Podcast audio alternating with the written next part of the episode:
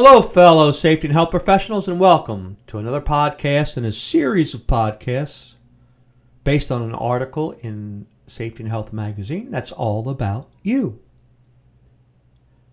You can think about whatever you want. Nobody can take that away from you, no matter where you are or what you're doing. If you want to think about something, who's going to stop you?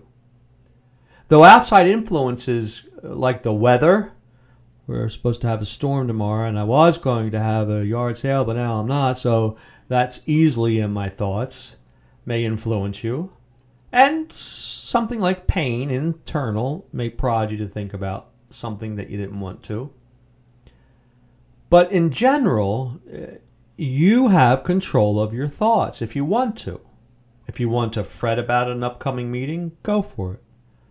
That's your privilege. Do you want to dwell on your summer vacation next week? Do it. You can think, ooh, can't wait to go there. Uh, that's because we live inside our heads, not in the external world. Our senses send millions of signals every second to our brain and other sensing internal organs, such as our vagus nerve, which has a lot to do with how we feel. It goes down to your stomach. And that creates our personal universe. But the thoughts we experience because of this can be controlled. Or at least we can purposely think about anything we understand, like past pleasurable events. When I realized I was master of my thoughts, it led to some astonishing improvements in the way I experienced life. Even mundane irritations, such as a long line at the store, actually became pleasant outings. Like, for example, a few weeks ago, I had my tire repaired because a piece of um, metal, it was a screw, part of a screw, got into the tire. Rather than look at my phone and hope the repair wouldn't take long, I thought about some of the crazy, fun things I did in college. I, I don't know why that came to my mind, but it did. And so I was surprised how fast the tire was repaired. Replacing negative thoughts with positive ones is the mainstay of cognitive based therapy, CBT, which psychiatrists and therapists regularly recommend for their clients who suffer from depression or other, you know, mental disturbing problems. But it's also helpful for everybody, no matter what your mental state. There are three main categories of thoughts that I have put in my cache of what to think about when I need to improve or change my emotions. Like when I'm thinking negatively and I want to say, oh, let me change this. First one is grateful thoughts.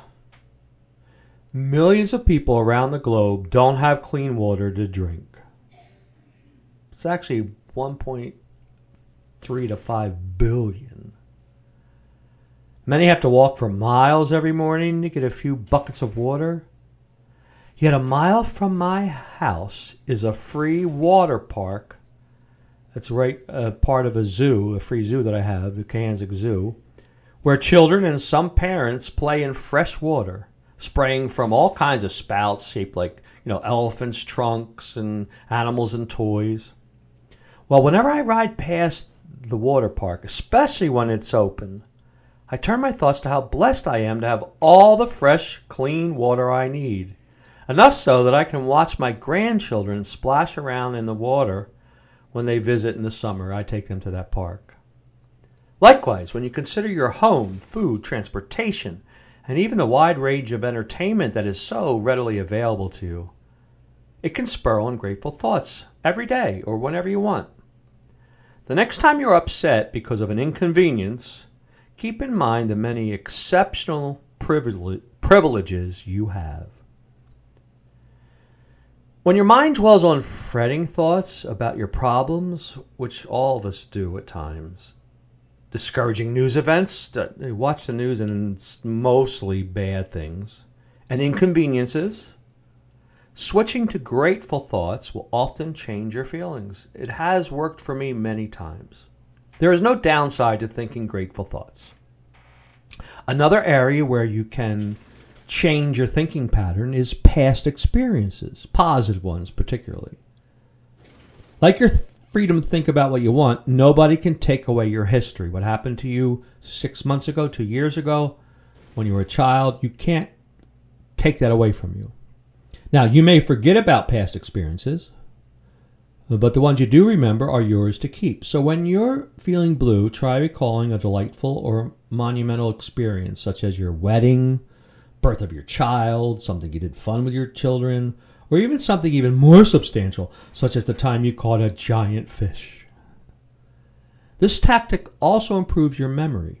Recently, uh, I've been listing my life history as one line notes because I'm going to write a book about it. And have been surprised at how much it has opened up the cache of positive thoughts available to me when I need them. So, when you're in a bad mood or think, think about something good that happened to you in your past. And finally, future goals and expectations. They're not here yet, but you can still think about them, things you're looking forward to.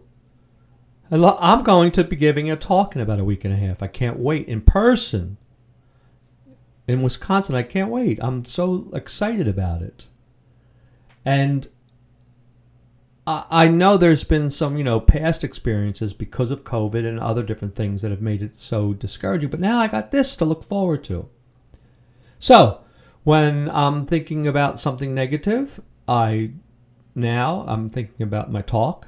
Well, let me give you a very specific example. I have a leak or had a leak down in my basement when I wrote this article. And that's all I was thinking about. I couldn't figure out where the leak was coming from. Wasn't a bad one, but was bad enough. Uh, so I, I, was in bed getting ready to go to sleep, and that's all I was thinking about. Well, I wonder where that leak's from. What? And I said, let me talk, think about my talks coming up. And I did. I was thinking about what I was going to say. Oh, I couldn't believe I'm going to go back to the airport. I was looking forward to it. I went to sleep in a good mood.